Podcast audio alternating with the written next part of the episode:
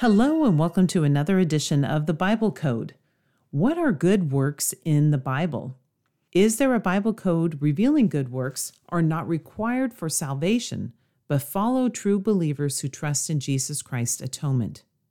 Many so called Christian churches have added to the simple message of grace by faith. They require sacraments, attendance, and baptism for admittance into heaven.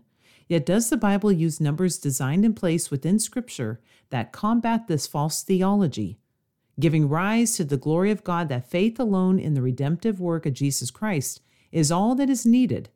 Let us begin by turning to 2 Peter chapter 1.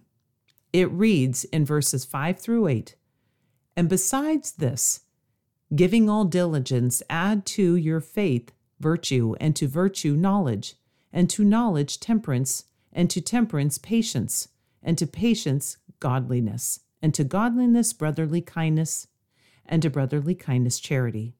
For if these things be in you and abound, they make you that you ye shall neither be barren nor unfruitful in the knowledge of our Lord Jesus Christ. If you go to www.dnainthebible.com and type in what are good works in the Bible, you will find this study, and in it, I have added just what we read faith plus virtue plus knowledge plus temperance plus patience plus godliness plus brotherly kindness plus charity. These eight specific things are listed that the Bible says that if you do, if they abound, they make that you shall neither be barren nor unfruitful in the knowledge of our Lord Jesus Christ. Well, eight of these. Is that number significant? We have covered the number eight, and the number eight in the King James Bible is defined for newness of life.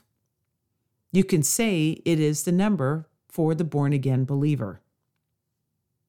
These eight characteristics are added to the believer's walk as we work out our sanctification.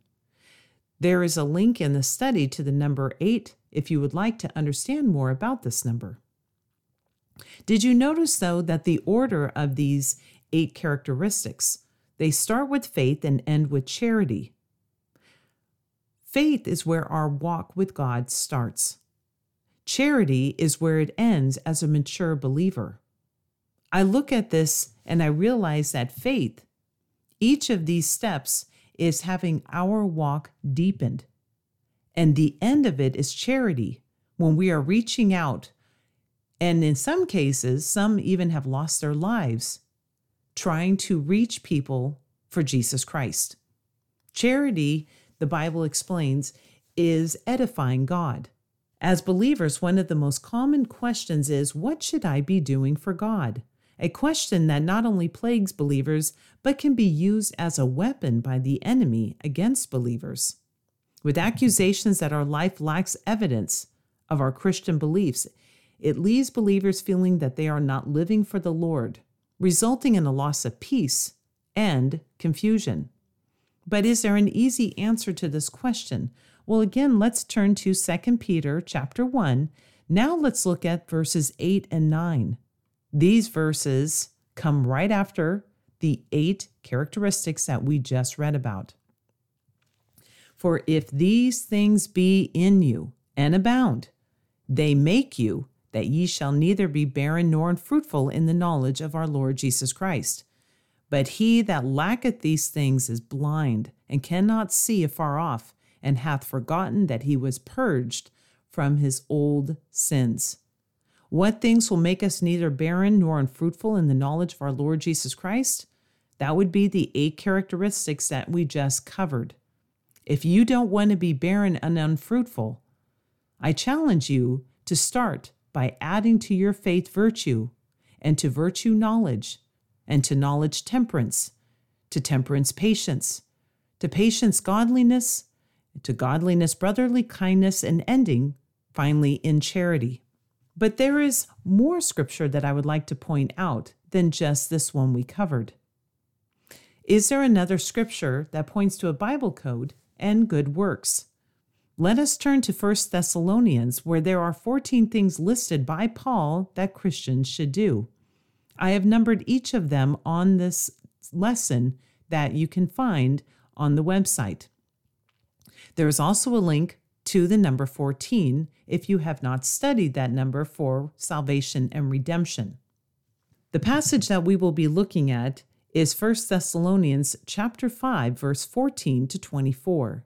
It says, "Now we exhort you, brethren, warn them that are unruly, comfort the feeble-minded, support the weak, be patient toward all men, see that none render evil for evil unto any man, but ever follow that which is good, both among yourselves and to all men. Rejoice evermore, pray without ceasing." In everything give thanks, for this is the will of God in Christ Jesus concerning you. Quench not the spirit, despise not prophesying, prove all things, hold fast that which is good, abstain from all appearance of evil. And the very God of peace sanctify you wholly. And I pray God your whole spirit and soul and body be preserved blameless until the coming of our Lord Jesus Christ. Faithful is he that called you, who also will do it. Do you think it is just a coincidence that the number 8 and 14 are used to show actions believers should be exhibiting? We just saw in this passage of scripture in 1 Thessalonians 14 actions of a believer. And we just saw a moment ago in 2 Peter chapter 1 eight characteristics that start with faith. The number 8 is for newness of life, as we just said a moment ago, and the number 14 for deliverance and salvation. Both of these scriptures speak to individuals that are born again after a conversion has occurred. These are not passages that are written to unbelievers. Notice that verse 23 and the very God of peace sanctify you wholly, and I pray God your whole spirited soul and body be preserved blameless until the coming of our Lord Jesus Christ. Faithful is he that calleth you, who also will do it. Who will do this act of preserving you blameless? That would be Jesus Christ, the promised seed. And this is mentioned in the 23rd verse in 1 Thessalonians chapter 5. The number 23 is defined in the King James Bible for death, but it is also the number for human DNA. Again, there is a link in this study to the study of the number 23. 1 Peter 1 23 says, We are born again by the incorruptible seed, which is the Word of God. There are two more numbers I would like to point out in 1 Thessalonians. Did you notice that the chapter number, it is the number 5, where we see these 14 things listed of the actions of a believer. The number 5 is defined as grace in the King James Bible. Grace is what we need as Christians to walk in the newness of life. Consider these two passages on grace. 2 Thessalonians chapter 2 verses 16 to 17 state, "Now our Lord Jesus Christ himself and God, even our Father, which hath loved us and hath given us everlasting consolation and good hope through grace, comfort your hearts and establish you in every good word and work." 2 Corinthians 9 Verse 8 And God is able to make all grace abound toward you, that ye, always having all sufficiency in all things, may abound to every good work. Do you notice a pattern in these two scriptures? We need grace in order to do good works. Good works are not first, then grace. We need grace. And if He set it up this way, then he knew we would need it. The last number I will point out is the number nine. In 1 Thessalonians, the 14 points are found in the fifth chapter, the number for grace, as we just covered, in verses 14 to 22. If you were to take the difference, subtracting 14 from 22, you will notice that there is exactly nine verses. In these nine verses, we see the 14 points that we just covered of what a believer's actions should be. Now, for some of you, it may have dawned on you I've heard of the number nine related in the Bible. That's the number for the fruit of the Spirit, found in Galatians chapter 5, verses 22 to 23. Again, interesting, speaking on grace, even the fruit of the Spirit is found in the fifth chapter. So, the two lessons that I would like you to take away from this study is that the first one is God uses numbers to reveal He authored the Bible and that the Bible is a supernatural book. Second, as Christians, we are to study and learn what God requires of us. It says in 2 Timothy chapter 2 verse 15, "Study to show thyself approved unto God, a workman that needeth not to be ashamed, rightly dividing the word of truth." Our studying is a catapult to our actions.